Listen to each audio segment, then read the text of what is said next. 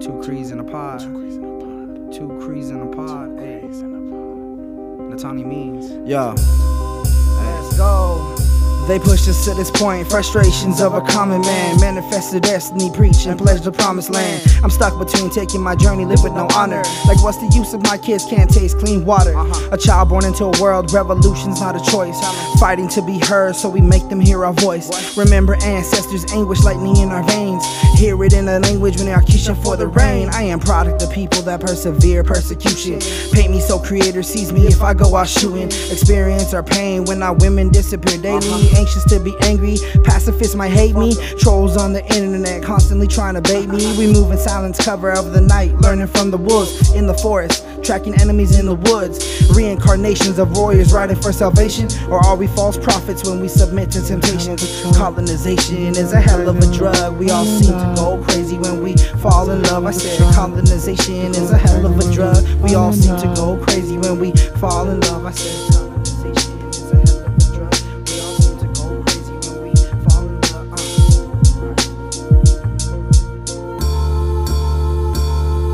Uh. Welcome to Two Crees in a Pod. I bigasis nitsigasun ginakomase tinia. My name is Amber Dion, and I'm from the Kehewin Cree Nation here in Treaty 6 territory. I'm a mother, a social worker, and assistant professor with MacEwan University School of Social Work, and I'm joined by my lovely co-host. Wapigihoskwa onetsigasun onetskapone kotinia. Welcome. My name is Terri Suntjens. I'm from Saddle Lake Cree Nation, and I'm the Director of Indigenous Initiatives in kihêw waciston at MacEwan University. We are so honored that you chose to join us today. So, welcome to episode four. In light of Indigenous Peoples Day, we have invited Dr. Cindy Blackstock to talk to us here on Two Crees in the Pod. Dr. Cindy Blackstock is from Gitxsan First Nations um, and is a university professor at McGill University in the School of Social Work and is also the executive director of the First Nations Caring Society. Um, thank you, Cindy, for joining us today. We're very honored and very excited to have you here. You're definitely a hero in our eyes in the work that you've done in this country. Um, we'd like to start just by letting you introduce yourself in the best way that you can. Um, but also, I guess one of my own personal questions is in in in doing that is also sharing a little bit about why you're here and what brought you to this point? What if there was something earlier on in your life that may have shifted in you that that brought you to the work that you do today? All right. Well it's an honor to join you. I'm on unceded algonquin territory here in ottawa.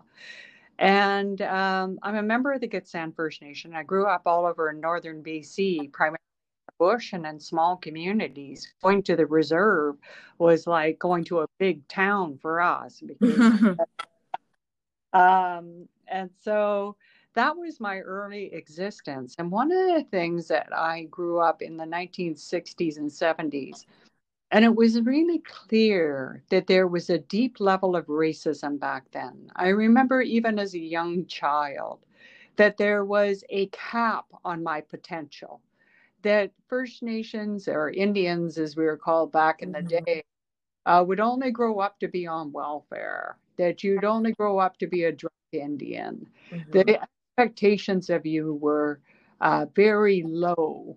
And it had nothing to do with where the way I saw myself or where I wanted to, to be in the world.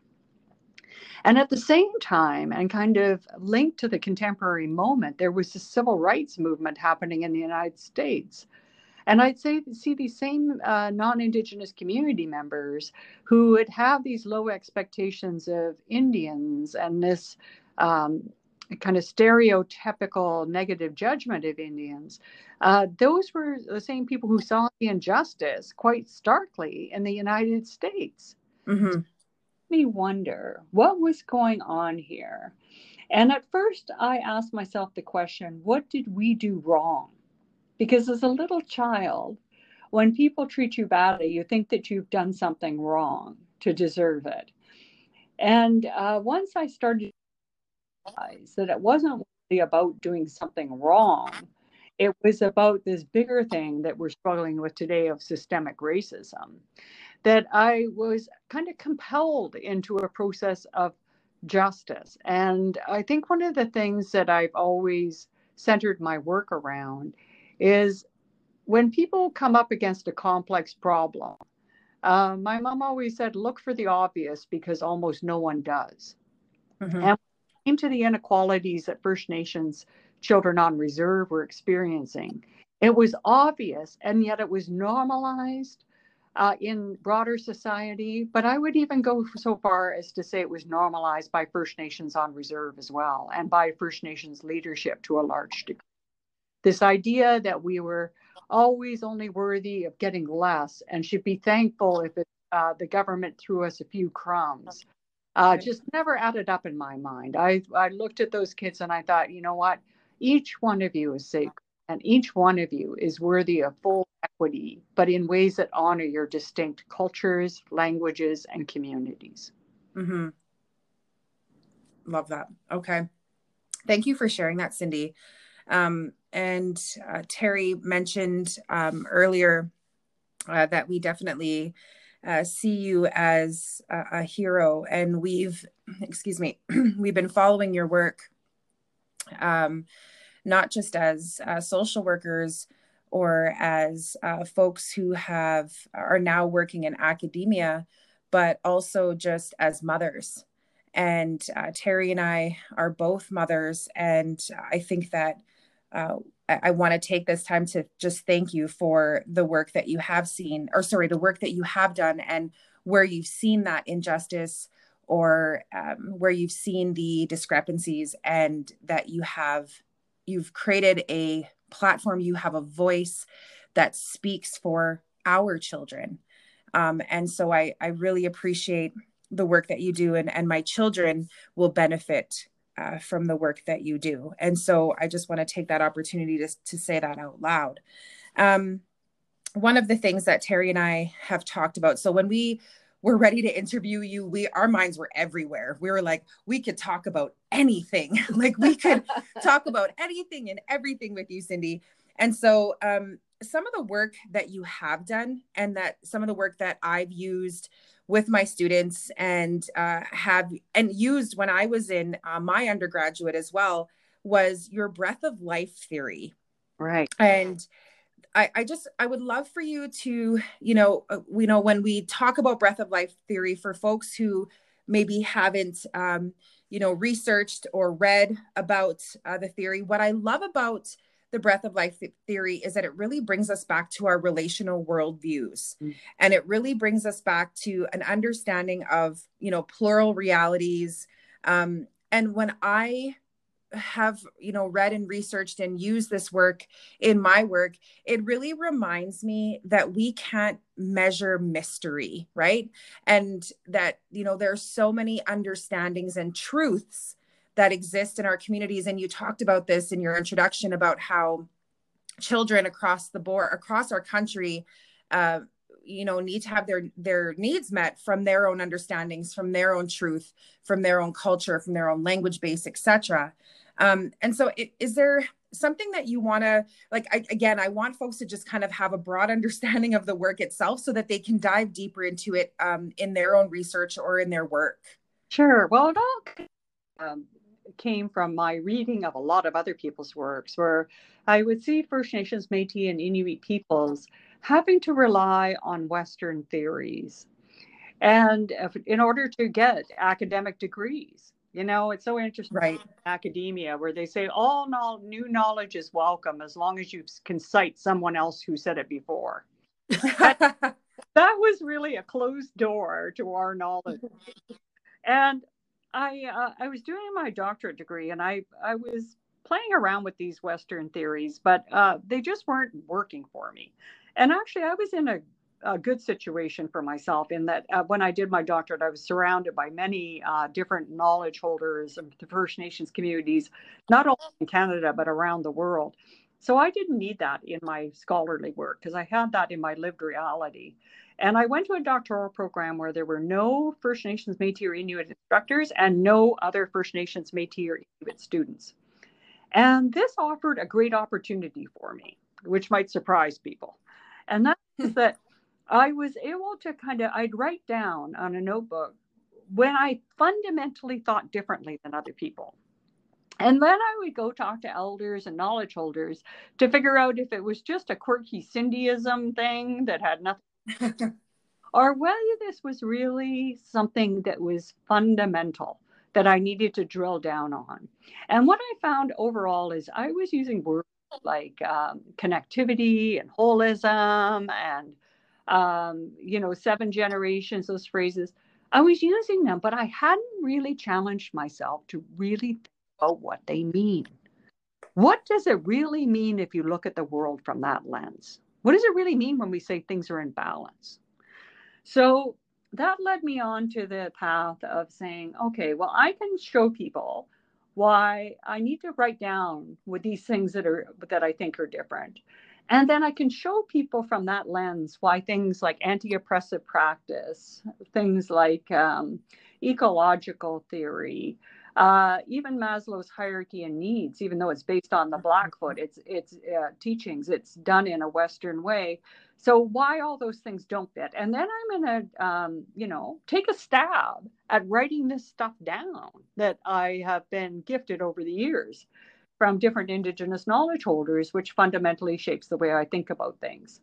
The other thing that I really started to get interested in, I've always had an interest in physics and in the natural sciences. And I actually think that the theoretical frameworks in the natural sciences are far more akin to First Nations ontology than the social science theories are. Mm-hmm. In a couple of ways. One is that they're based on the natural world. Mm-hmm. And number two, they are not, they are looking almost for unified theory. So it's not like segmentation of breaking things down, like we got queer theory and all these other th- feminism theory. Like there's an understanding that you have to look at all of it, all of the interconnections to make sense of it. Mm-hmm. And in physics, they were pursuing, um, since Einstein, the theory of everything. But mm-hmm. that's exactly what, you know, I understand First Nations ontology to be is a challenge to create a theory of everything where we are a part of the world in which we live across expansive time, and that where reality is multidimensional.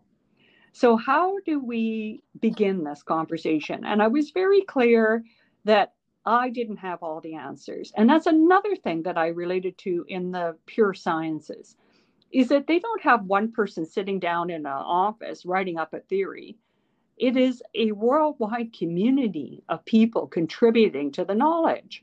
And mm-hmm. always the way that we've done things. So I put the breath of life theory out there as a way, as an invitation for others to build on it, to go down that path of kind of if we were to create a um, theory of everything for First Nations, what would it look like? And then how does that change the way that we situate ourselves and our communities in the world? So that's where it, that's where it comes from. Mm-hmm. Amazing.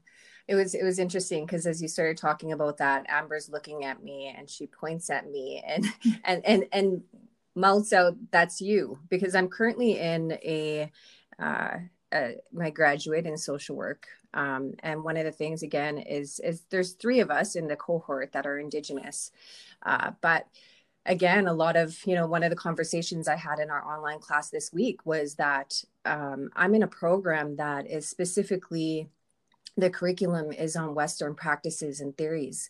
And so when i look at the percentage of indigenous children in care in our province it, that doesn't match up in in terms of what our curriculum looks like and how we are not learning about indigenous perspectives and we are not learning about indigenous healing practices and how to work with indigenous families um, or implementing those as social workers. And so you know i'm constantly challenged as an indigenous person within the classroom about really you know wanting to ensure that i'm sticking to my roots and what i've been taught and and the way that i grew up and and the elders and the knowledge keepers who i've learned from um, and trying to honor them in those spaces um, and so it's it's thank you for sharing that because i think that you know i definitely one of the things that i said going into this graduate program was that knowing it's a western institution was that i will cite and use as much indigenous scholars um, within my work um, and understanding and respecting the knowledge that has been shared with me. Uh, one really quick thing, it was interesting because I think it was within one of my first class where there it was an advanced theories class, and we were talking about all these different great theories. And they were that day we were focusing on attachment theory.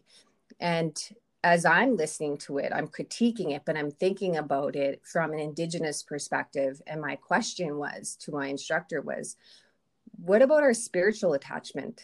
Like as indigenous people, we are spiritual people. What happens to our spirit when we're taken away? What happens to our children's spirit when we're taken away? And so she kind of just looked at me, was like, I don't know. but again, like these are the questions um, that I have you know and so it's it's definitely created opportunities for me um, in in the area and where i will will do my research. So thank you for sharing that. Mm-hmm. yeah and you know one of the things uh, around attachment theory i was blessed to be in australia on a panel with aboriginal and torres strait islander peoples. And we were talking about attachment theory. And i one of the lessons i see it is a human to human attachment theory it doesn't, for example, conceptualize attachment as being to the land, right? You've right. that same mm. land for 30,000 years. Um, what does it mean when you're separated from the land? Um, it doesn't even go there. And but one of the things I think is a challenge on our side is we have to be better explaining to ourselves and explaining to those around us what that difference is. And so, for example, one of the things I put out in that breath of life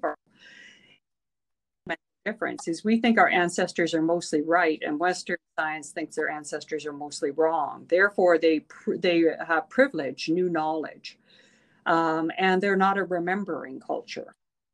And, uh, right. they think a longitudinal study is 20 years when that's just nothing uh, when you look at the testing of, of first nations knowledge across generations. So i think we have to in those moments really challenge ourselves to say what is it that i think differently how uh, mm-hmm. how does that how is that different than the other folks in my class and then what does that mean in terms of the types of contributions that i can make to the dialogue because all of these theories these western theories are really culture are not culturally neutral they're culturally loaded and that's the interesting thing about mm-hmm. academia mm-hmm. is often they'll put up something like attachment theory and claim it culturally neutral without ever testing that presumption Yes.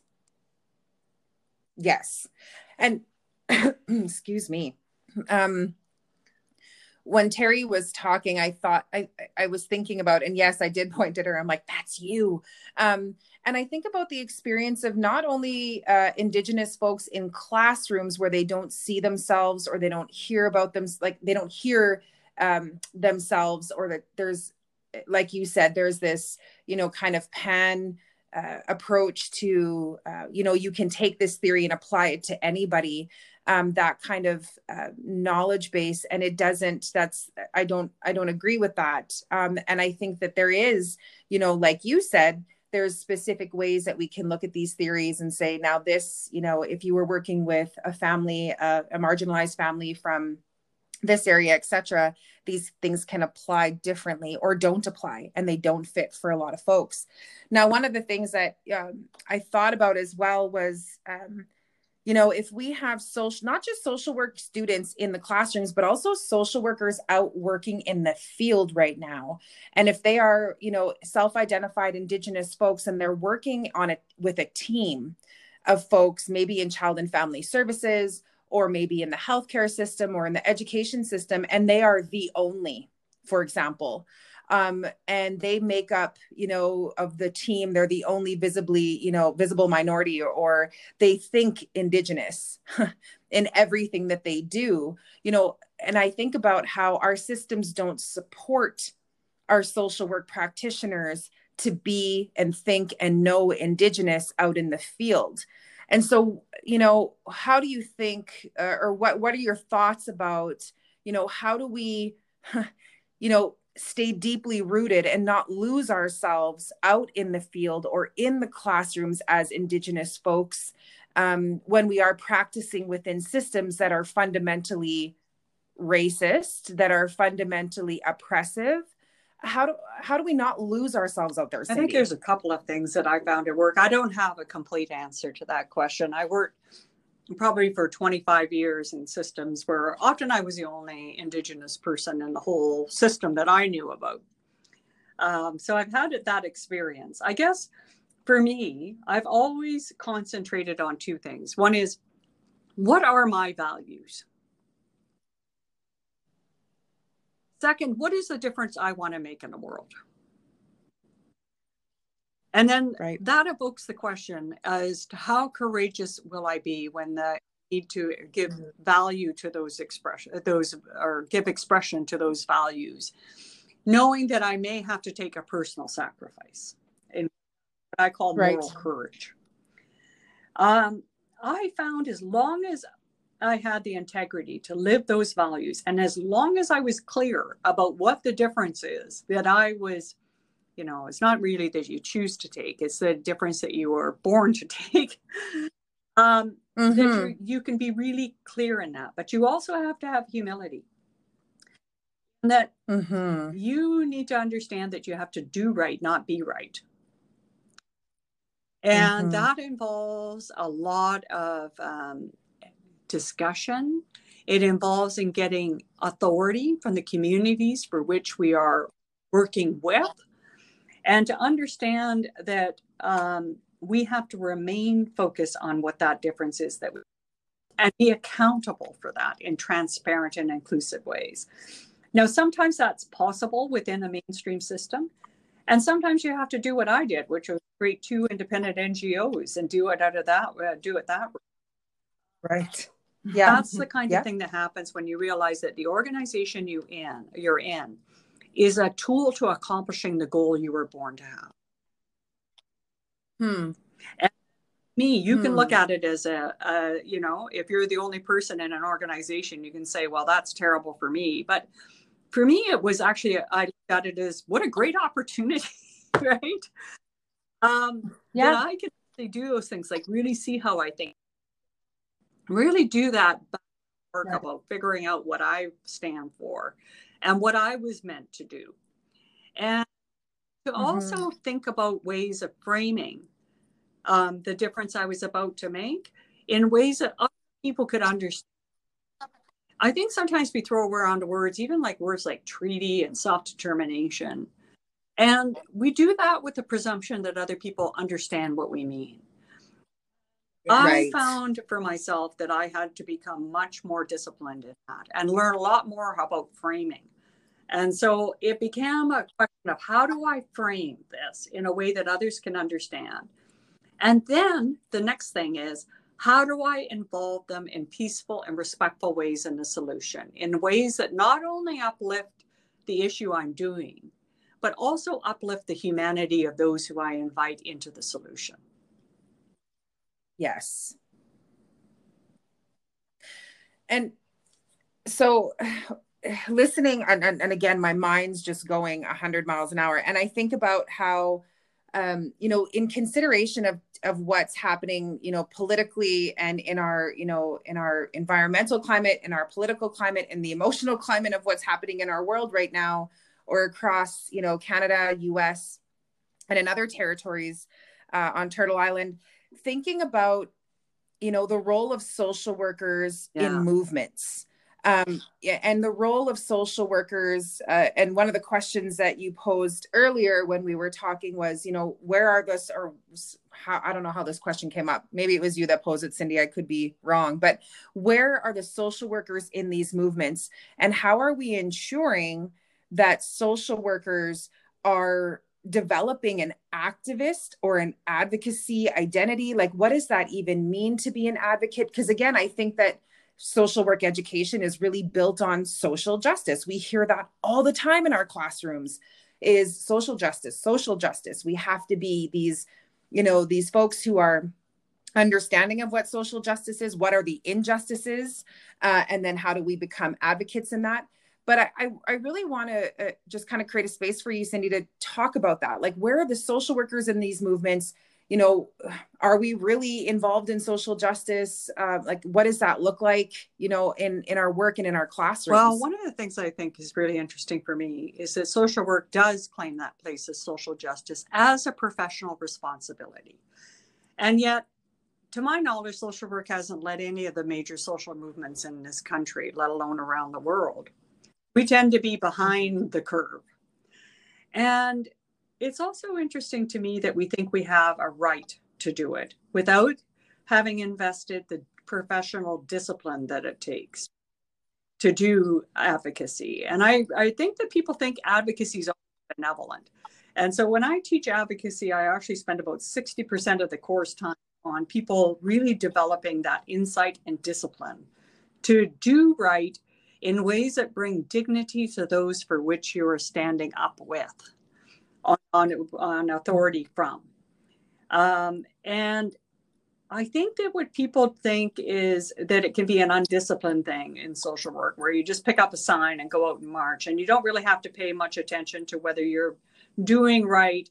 Um, there's this presumption almost that we are right, we are doing benevolent things. And I don't think that's right. I think that the skills around advocacy um, can be used for both ill or for a benevolent cause. And if we just teach right. the strategies without that that discipline, then I think that we really are contributing to the problem. And social work has not equipped people with the discipline. Um, it's not taught mm-hmm. people to be courageous um, and to be morally courageous, not just for an issue that where you're going to benefit from, but morally courageous in a way you're going to take a hit professionally or personally for a group of people who will never notice to be thankful to you. You have to fall in mm-hmm. love yeah. with a generation or a group of people who you will never know. That's the duty. Mm. And fall in love with them enough that you're prepared to take a risk. And I find that social work, by and large, are a bunch of scaredy cats. I hate to say it, you know? I would agree with you. And, you know, I also think that there's too much narcissism in social work. When I think about the things we stand up for, it's usually, oh, well, some change in a code of conduct. Well, I'm uninterested. I, I, you know, I'm more interested in how do we, how do we um, in a way that uplifts, um, in my case, First Nations children, their families, and their nations? How do we address the inequalities that have burned down in their lives in ways that uh, um, also raise a generation of non-Indigenous kids who won't put up with this stuff anymore? right? And right. how do we base right. movements on love? And I think the big thing that's hmm. missed in activism is people think, oh, well, you got to get out there and be angry or crying, and that's what a movement is based on. Well, that's what some movements are based on. But if you really take a close eye at it, what you're going to find is those movements are actually just really fizzle out quickly. The most sustainable social mm-hmm. movements, the ones that move the bar forward, are all premised on love.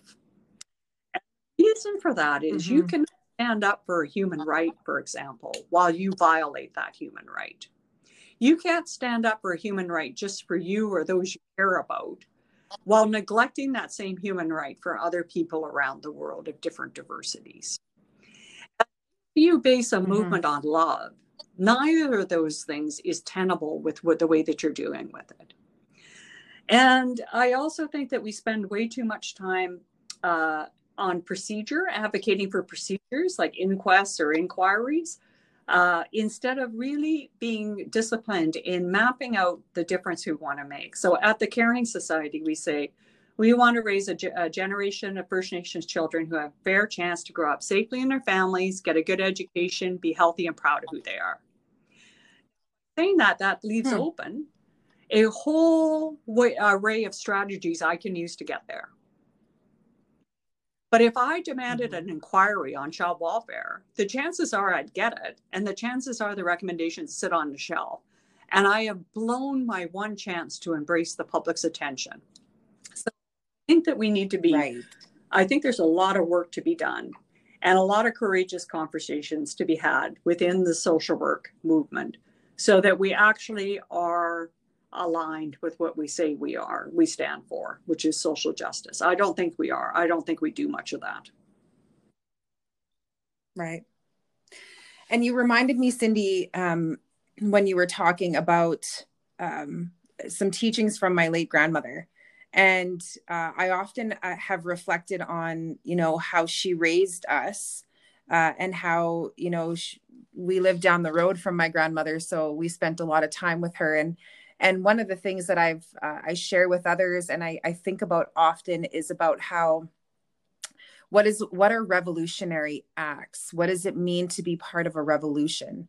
And oftentimes you know i think you know and, and in my life i've thought about revolutionary acts as being you know very aggressive and you know flipping tables and you know saying no more and you know a lot of you know a lot of aggression is how i've you know perceived revolution revolutionary acts or revolution and um, it wasn't until I started thinking about my grandmother and the way that she treated other folks, the way that she treated people when they walked inside of her house, the way that she welcomed and greeted people, the way that she treated her grandchildren. And my grandmother, being uh, a mother of um, 10 children who were removed from her care forcibly and sent to Indian residential school.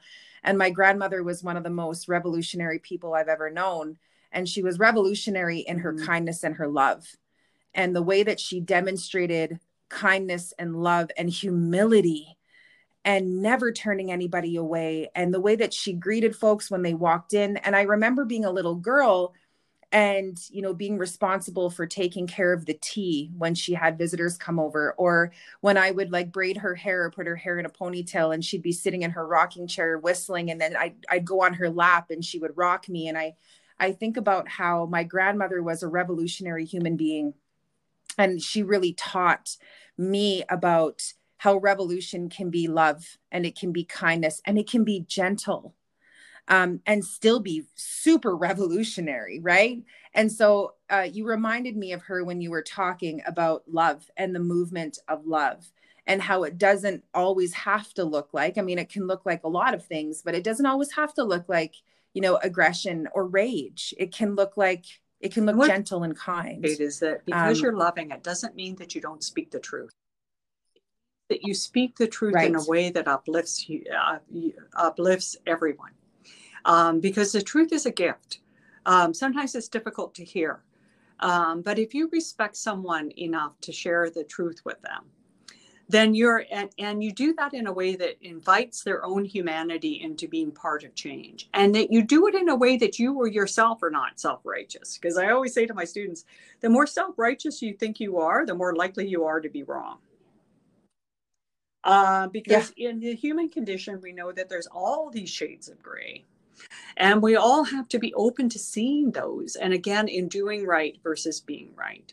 And i worry sometimes that we have not taken advantage of learning from people like your elders and like and sometimes we even criticize like for example i was raised to believe that every day i had to dress up.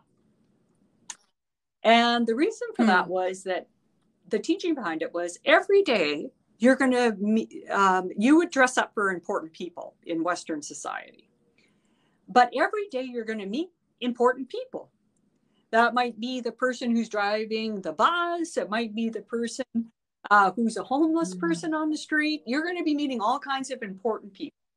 So you dress up for all of them because everybody's important.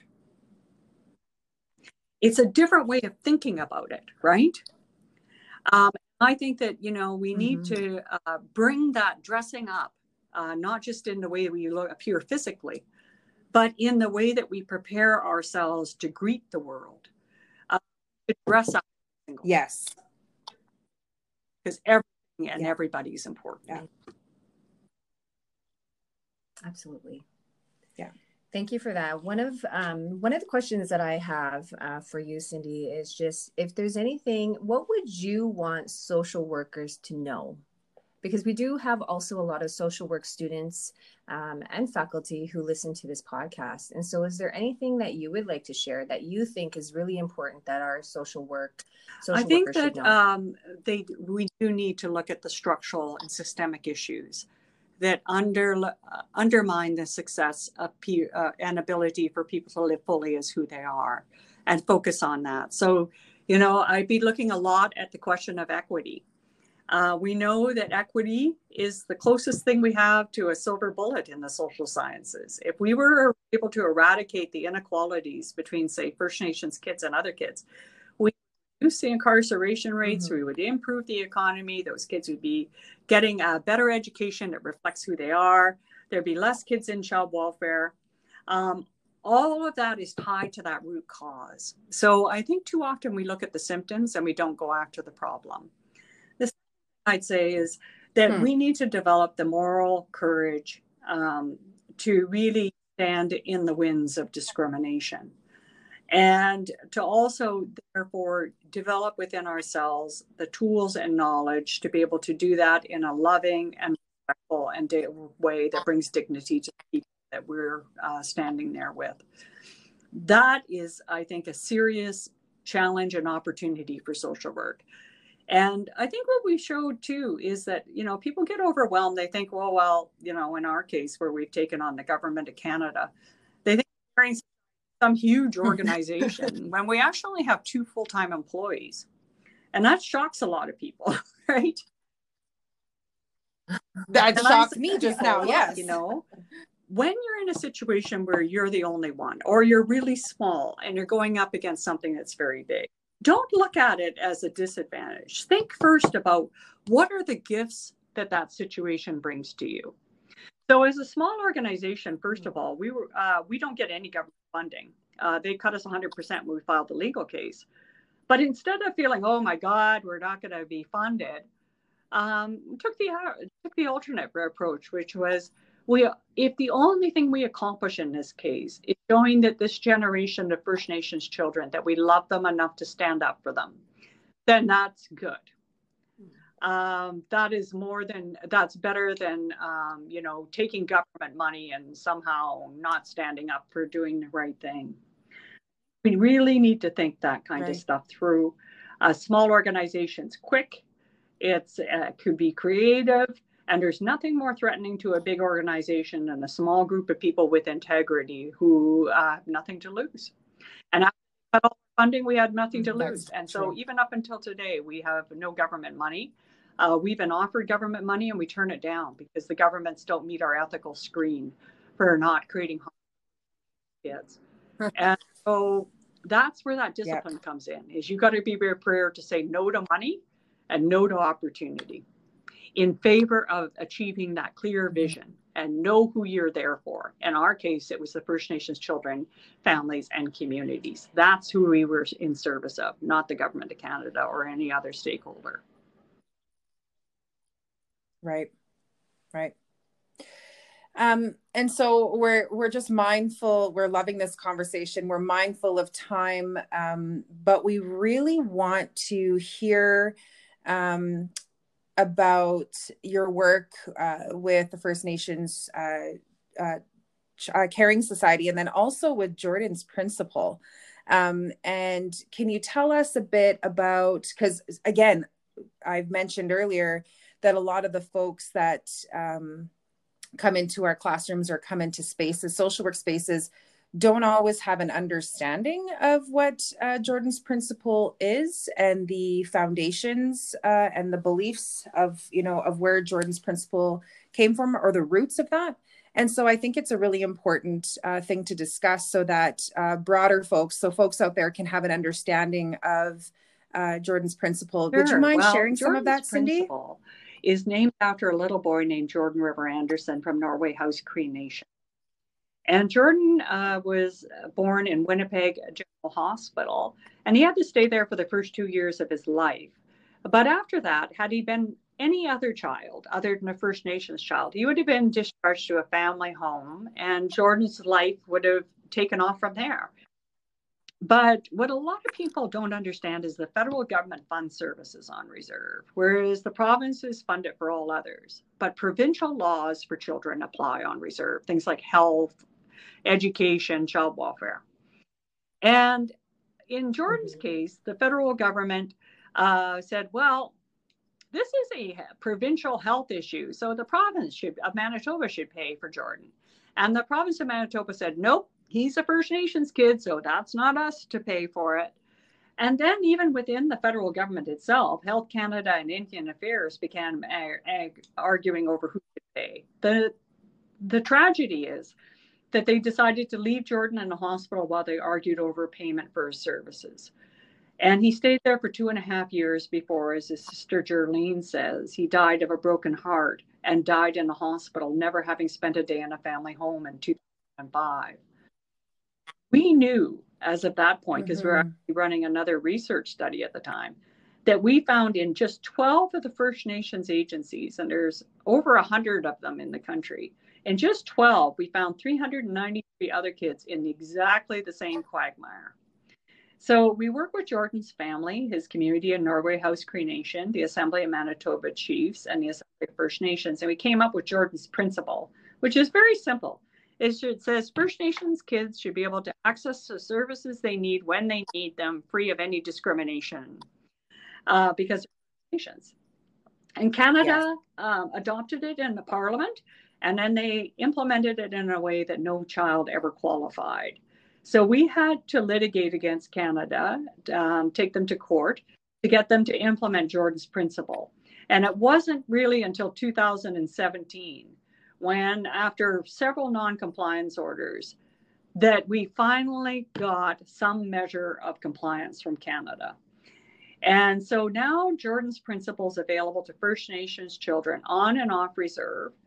Uh, and uh, they are to also for individuals and groups of children. And you can apply for a service. And when I say service or product, I don't mean just those that are available to non Indigenous kids. Jordan's principle takes account of the fact that First Nations children have different needs and greater needs owing to the discrimination that they've experienced, as well as the colonial impacts on their cultures and languages. So um, you can just get on a phone as soon as you have a professional or elder uh, with a note saying, look, this is what my child needs. You can call 1 855 JP Child and make a referral for Jordan's principle and request those services. And there are timelines now that the federal government has to comply with in responding to those. Having said that, we are still litigating against Canada on Jordan's principle. Uh, Canada does not agree with our definition of a First Nations child. We say it's not the Indian Act. I think the Indian Act colonial pieces out there we say it's self identification along with recognition by your community that you are a First Nations person. So um, that is still being ruled on right. by the tribunal. Second thing is um, when there's right. group services, there seems to be clusters of children with similar needs. So, for example, maybe there's a group of children in any given nation that requires um, speech therapy. So why not create uh, hire a speech therapist for the community versus sending the kids out, you know, to get the service?